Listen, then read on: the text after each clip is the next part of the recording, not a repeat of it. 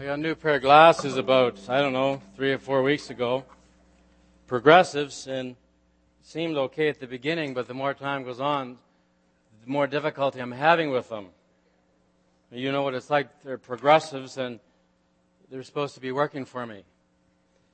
And so the struggle I have is I can see distance great, but whenever I'm working on my computer or reading, I take them off, which causes difficulty in the pulpit because I got to look down and see what I've written with these on. And I, it's been a struggle last week, so another struggle this week. Next week there may be new glasses or, so we really need to pray. Because I need to see this. Stand with me. Thank you, Lord, for this great day that you've given us. We shall rejoice and be glad. Thank you for the transformation that comes every time we read the scriptures.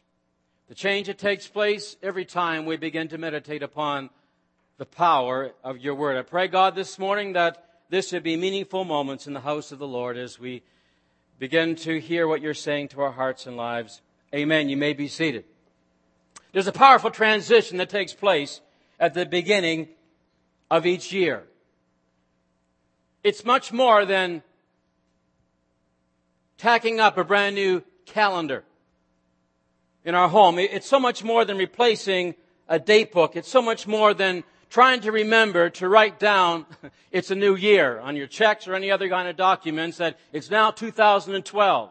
It's more than that kind of a transition.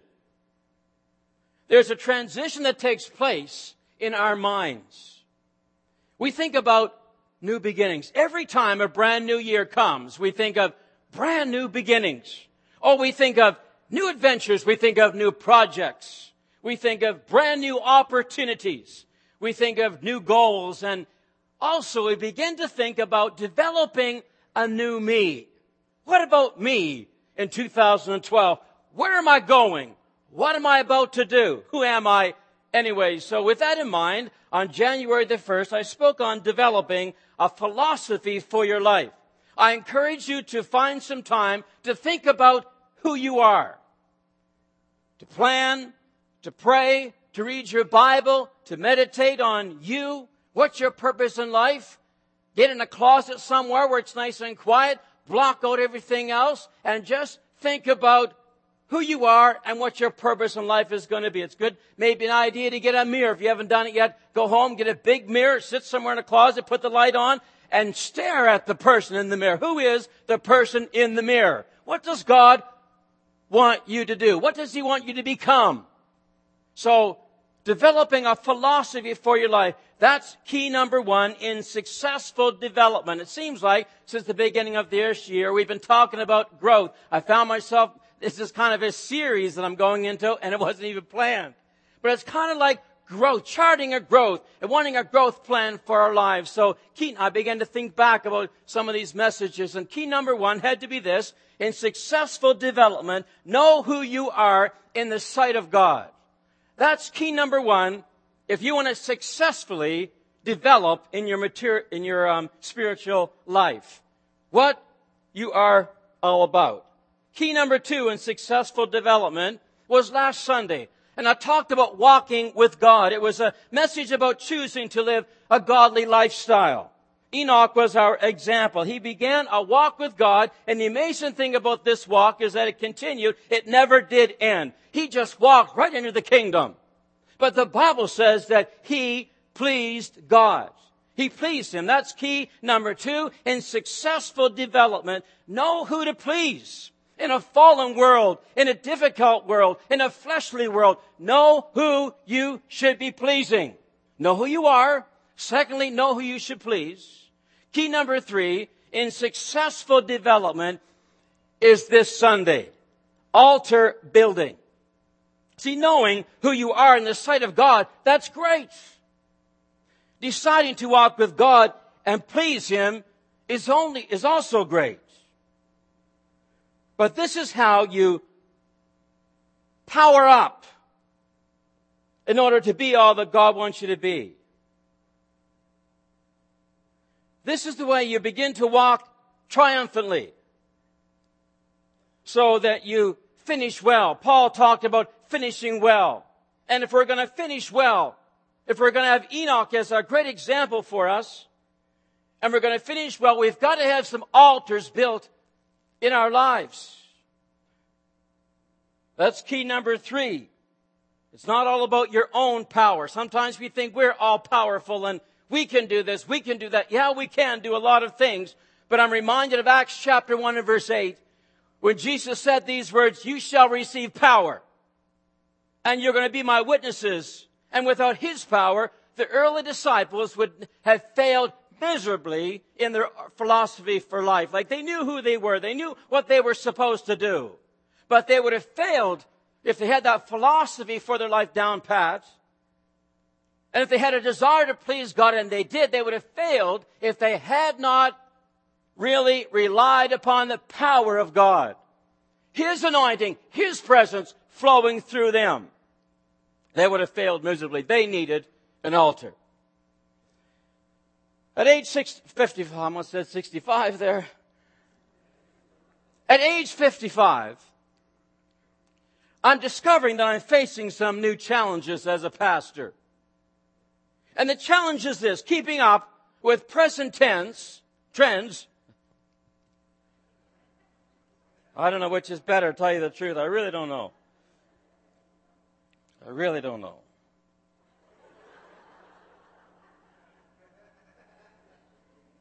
Present trends. This comes with age. Boy, I feel short. Now I feel tall.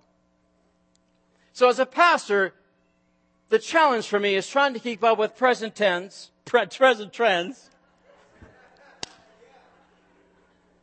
staying current, getting new glasses, accepting changes, accepting new methods, and all the while, as you're aging, trying to hold fast to the rock bed of biblical teachings and spiritual pillars that go down so deep. And that's a, that's a challenge for us. Those of you that are my age and a little bit older know what that's like. You want to stay true to the Bible, but you recognize there's changes. You don't want to become old and crusty and miserable and cranky. Oh, but you want to grow old, as Chuck Swindoll said, with grace. So my challenge is I want to hold fast to those biblical truths and issues and solid foundations while staying up with the trends as much as I can. It's now 2012. I was in Fargo a couple of, was it last weekend or Thursday, Friday and Saturday? And I, I began to realize how things have changed. I'm sitting waiting for my wife. She's shopping, sitting in a nice, nice comfortable chair and there's young people around me.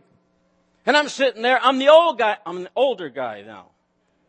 That I never thought I'd become. So I'm sitting there and I'm watching people, these young people, younger ones, they're in a circle and here they are. I forgot my phone. And here they are. And I just sat and watched for a bit. Wow, this is not like the 70s. And I watched, they're not talking to each other. They're in a group, now listen, they are communicating. It's easy for me to say, I can't accept that change, but they are communicating. Just not with each other. Or they, of course they might be. People do text each other when they're sitting beside each other, I've heard. But it's not the 70s any longer. And I just began to realize that there things, times are changing. It's different. We don't talk anymore, but we're still communicating. And then there's Facebook. I don't go on Facebook. One reason because it's a time zapper. But I do go on there once in a while just to see how old my friends are looking. That's all. I want to look at faces. Oh, they've aged. Not no hair. They got this. But do you remember when diaries were private? Do you remember when you wrote a diary, you locked it up? Now they're all on the internet. Everybody reveals every, I've read some things that, oh, this is not the 70s. Shocking. I don't want to go there any longer. Reading about people's diaries. They, they write everything. This is the kind of world that we're living in. I'm glad though that people are finally pulling their pants up. I'm glad that we've gotten sort of over that trend. And just when I was thinking I'd wear mine just a little bit lower. I'm always 10 years behind. But I'm glad that we're now pulling our pants up. I didn't like that trend. Didn't like that change. You know, there's some classical concerts now They say when there's new discoveries, you develop new problems and you gotta have new solutions. I love classical music now. listen to it all the time. And, uh, these classical concerts that they're having, there was a problem. People had their iPhones and, and, uh, cell phones and they had people that would communicate to, they would tweet them, text them or tweet them and tell them, I want you to listen for the next note. The next note is sensational. You gotta get it. Listen to this fiddler. Listen to this particular instrument play this. And they were texting and tweeting people in the audience. So, others that did not have cell phones or iPhones, they were being disturbed because their phones light up. And it's dark in the auditorium and the phone lights up because they're getting their message and they were complaining. And so they have to have a special tweeting section for these classical concerts now. In these tweeting sections, you sit there and you'll be tweeted, listen for this one. That got me to thinking, wow, wouldn't it be great if I had someone up here that would tweet you and say, hey, the next point he's going to make is a good one. Listen up. Listen up. It's good. He worked hard on this one. Don't listen to anything else he says, but listen to this one. That'd be current, wouldn't it? Well, anyways, last week I talked about country singer Hank Snow. So this week I thought I'd talk about his son, Jimmie Snow. Jimmie Snow is also a singer.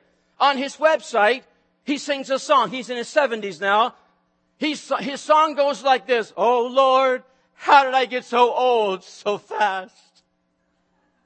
I watched it and as he's singing this to me, He's also has pictures playing in the background, showing in the background of how he's aged over the years when he was a young child growing up and he used to know Elvis Presley and sitting on fenders of a car together and he got old and he said, Oh Lord, if I could just have it to do all over again. He depressed me. Very depressing. So I told my wife, you should watch this. It'll depress you too. But I don't want to spend my days looking back. I don't want to spend my days looking back over the years. But my desire is I want to advance until the day Jesus comes.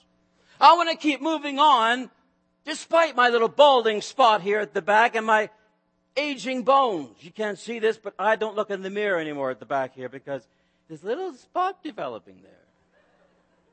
You see it? Just a little one. But I don't want to spend my years looking back. I want to move on.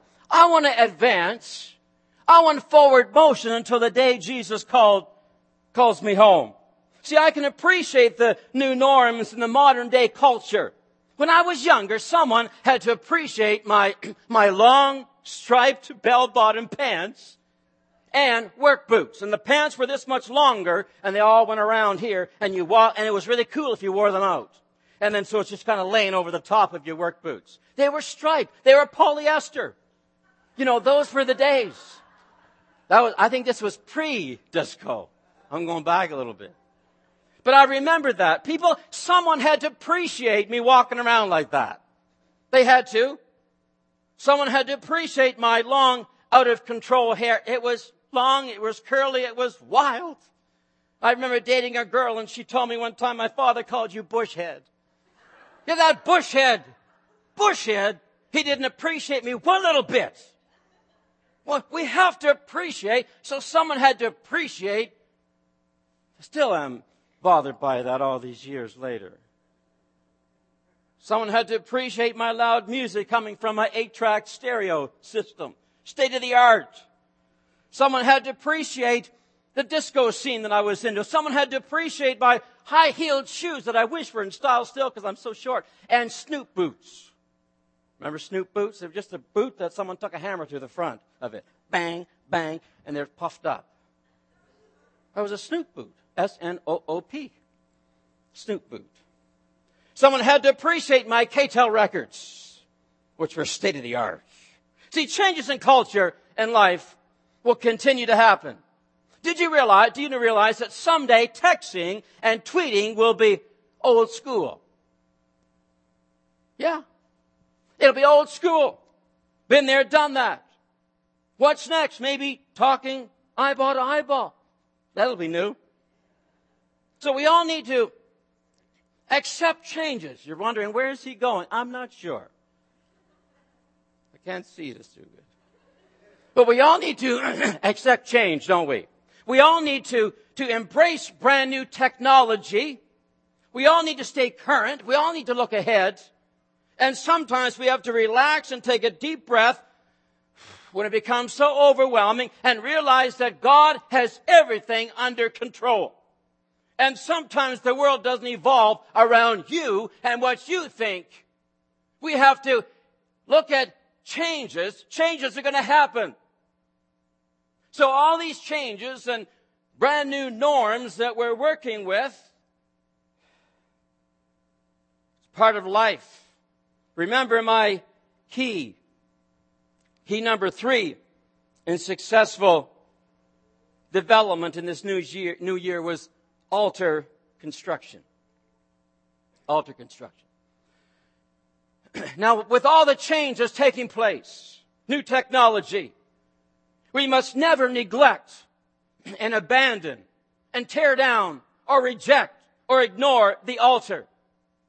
We need our altars for continuance in our walk with God.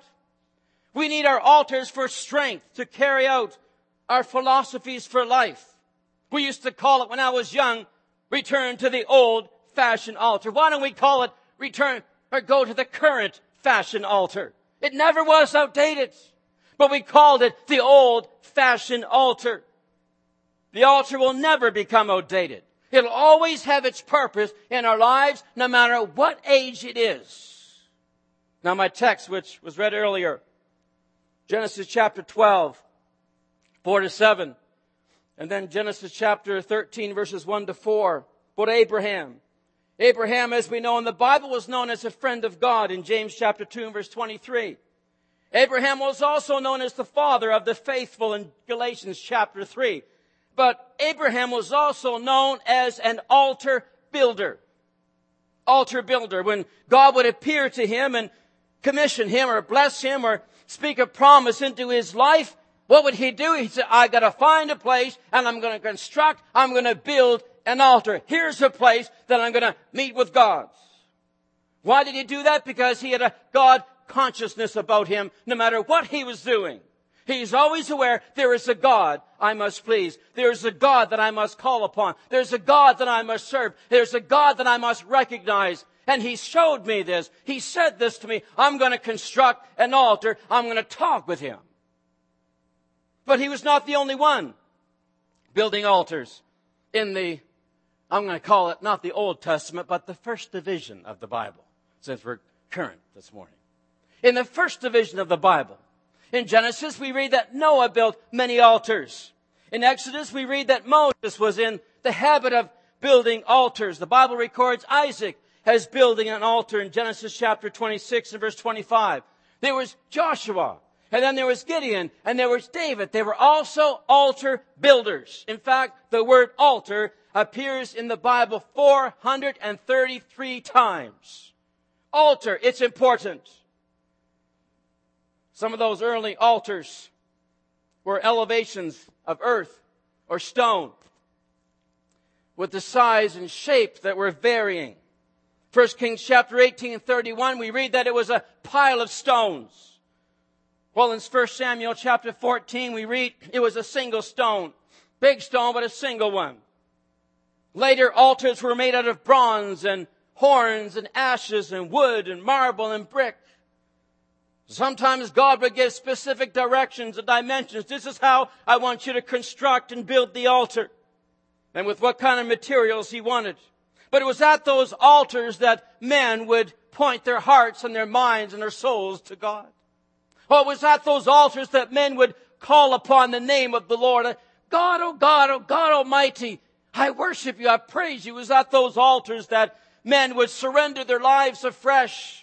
Oh, it was at those altars that men would repent and say, God, I'm so sorry. I fell, I fumbled, I failed, and I need you, God, in my life. It was at those altars that men would call out to God for His direction.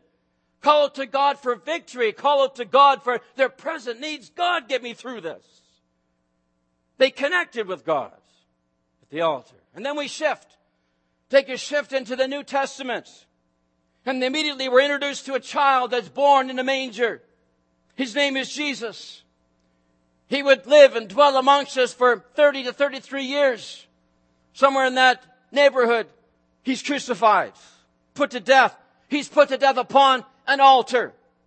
The Bible says it was Mount Calvary, a place of crucifixion, Mount Calvary, a place that was raised up, a place of surrender, a place of sacrifice. In Ephesians chapter 2, the scripture that I meditated on a lot this past week, just reading it over and over and over and over and over again. We read that God was pleased with Jesus dying for the sins of the world. That Jesus was pleased. I thought of all the different words I could use. What is the scripture talking about here? But he was pleased that Jesus surrendered his life Ephesians 5 and 2 says it was a fragrant, a fragrant offering. In other words, it was a soothing. I read every commentary on this. I read every translation and paraphrased on this. It was a soothing aroma, sacrifice to God. God, God breathed it in and He said, I'm pleased with the smell.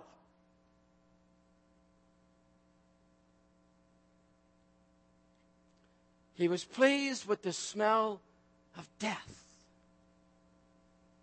Oh, man. He was pleased with the sight of grave clothes. Oh, God was pleased with the burial grounds, the tomb. Yeah, He was pleased with that. It was acceptable to God. See, the altar had purpose. Jesus died that you might have life. Jesus died for our sins.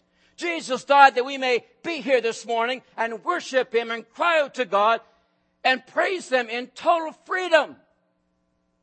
I like our new Nigerian friend. His name is Liberty. Two weeks ago, he was in Nigeria getting ready to come to Canada. Last night was uh, with us at the fellowship at Forest and first time he saw ice. Let's go walk on the ice together. I said, now you've walked on water. You can tell your friends. His liberty means freedom. This is what Jesus Christ, welcome liberty. Let's give him a good hand. The warm weather is just for you. As you adjust, we'll, we'll, we'll, we'll get you some colder weather yet though. That's what Jesus died. To give us freedom. To give us liberty in Jesus Christ. Boy, I really spent some time on this last week. Jesus liked, or God was pleased with death.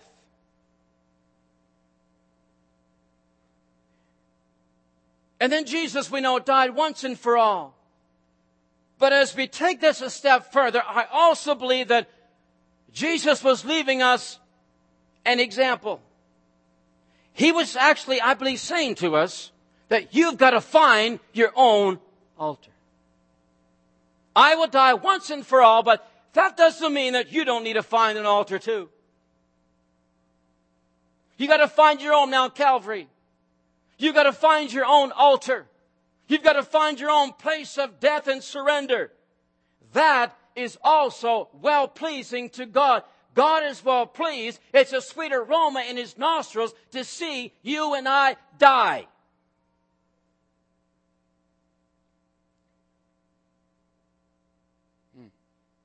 I remember what, what, what uh, Paul said. Paul was aware of this in Galatians 2 and 20. He said, I have been crucified with Christ. He didn't stop there. Paul was saying, I found my own altar. I have been crucified with Christ. I no longer live, but it's Christ that lives in me. That's exactly what Paul is talking about. I found my own altar. I got to go to Romans 12. I wasn't going to read it, but I, Romans chapter 12, here's what he says. Therefore, I urge you, brothers, in view of God's mercy, to offer your bodies as living sacrifices, holy and pleasing to God. This is your spiritual act of worship. Verse 2 says, Do not conform any longer to the pattern of this world, but be transformed by the renewing of your mind. The only way that we're going to be able to do verse 2 is to get verse 1 down pat. Paul is talking about altar building. He's talking about death. He's talking about giving your life over to, to God. He's talking about living a brand new different way. And he says this He's not, see, it's not a physical death that Paul is talking about. He's not saying you've got to go to a hill somewhere and kill yourself physically. No, he says here we got to get it straight. Living sacrifices. Present your, your bodies living sacrifices. And he says it's a spiritual act of worship. Spiritual. You don't physically die today. Jesus did it once and for all. But you gotta come to an altar somewhere and say, I'm to give up everything for the Lord. You're spiritual. This is your spiritual act of worship. So you say, Well, I have problems in the body, in the flesh. I got problems with, with how to, to function in a victorious Christian like manner. You know something? You get the spiritual in place, the physical will take, take care of itself. And they've done studies on people that have fallen and fell into sin and fell into temptation. And when they've asked them, did you have a prayer life? Did you have a devotional life? Almost all of them said, no, I stopped praying. I stopped finding my altar. I stopped my devotional times with Jesus. And that is when I tripped and fell. That's when temptation overcame me. You get this right. You get the spiritual right. You get the altar in its, in its right place in your life. The physical, I'm not saying it's going to be totally easy, but you're going to live a victorious life. We all need to have an altar. Talking about the walk, ask Enoch. He knows what it's like. To walk with God, to please Him, and to give everything over to Him. So key number three, in successful development in 2012 and beyond is altar construction, altar usage. And so I ask you this morning, have you built one into your life? Have you found one and do you use it regularly? A place where you fight the temptations of the flesh. A place where you bring everything to the foot of the cross and say, God, I can't take this. Give me an Acts chapter 1 and verse 8 experience. I need the power of the Holy Spirit right now. Stay there on your knees. Don't rush it. Stay there wait upon God. Call upon His name. Oh, the altar, a place that you fight for your marriage. You fight and say, God, I want this to stay together because it's your will. And if it's your will, flesh come in line. And if flesh is going to come in line, flesh must be slain. Flesh must die. Flesh must give up its life on the altar because I want to fight for my marriage. It's coming up marriage week, marriage banquet next Friday evening. If you haven't bought your ticket, you can buy it today, last day.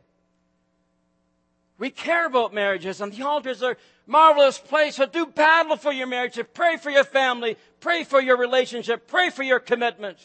The altar, a place where you call upon God for your children. God direct them. God lead them. God, when they making choices day after day, choices they make now that could have future consequences. Oh, the altar, a place where you call upon God for healing.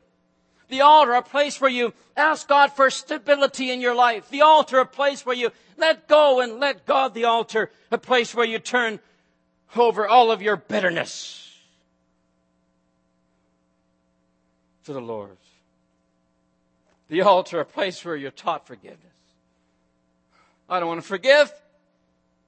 It goes against the grain of flesh. Yeah, but the altar where you cry out and say, God, I need to forgive. I need to forget the altar, a place where you let go of your pent up anger and tightness and just go, God, here it is. The altar. Well, the altar, a place where you learn to trust in Jesus in all and through all. The altar, a place where you receive faith to expect miracles and signs and wonders. The altar, a place where you receive the power to live out this Christian life. Be it 2012 or be it 2052. We're always going to need an altar. You can update it, you can change it, you can, it can be anything. An altar really is just any place that's raised up. And so, in the face of all these changes, I ask you, do you have an altar? Do you have one constructed? Are you using it? We all need the altar. Stand with me. I'm going to continue this in a couple of weeks. Next week we have a different emphasis on blessed to bless others. But the following week is going to be bit of a sermon series that's kind of jumped along the way in a few weeks in between. But I want to be able to finish this off correctly, the way I should. Lord, I thank you this morning for the day and age in which we're living. And God, we do need to look at the trends in the culture, not fight against changes.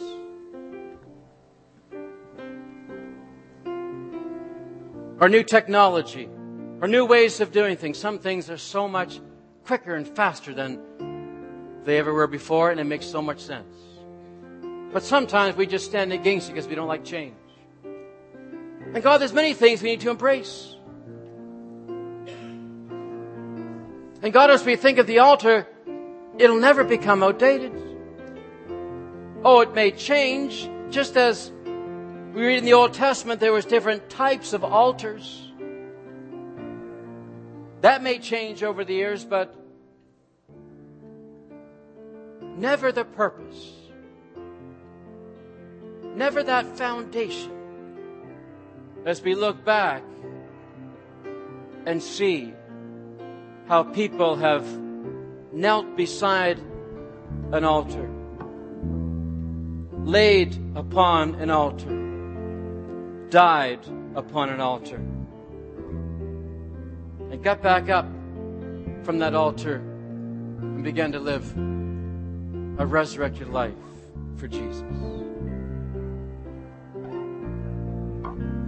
So, God, I'm not going to say this morning, take us back to the altar, but take us ahead to the altar. Because the altar has never become outdated. It's a present, present reality in our lives. It's just an encouragement to never abandon that new fashion altar. Thank you, Lord. Thank you.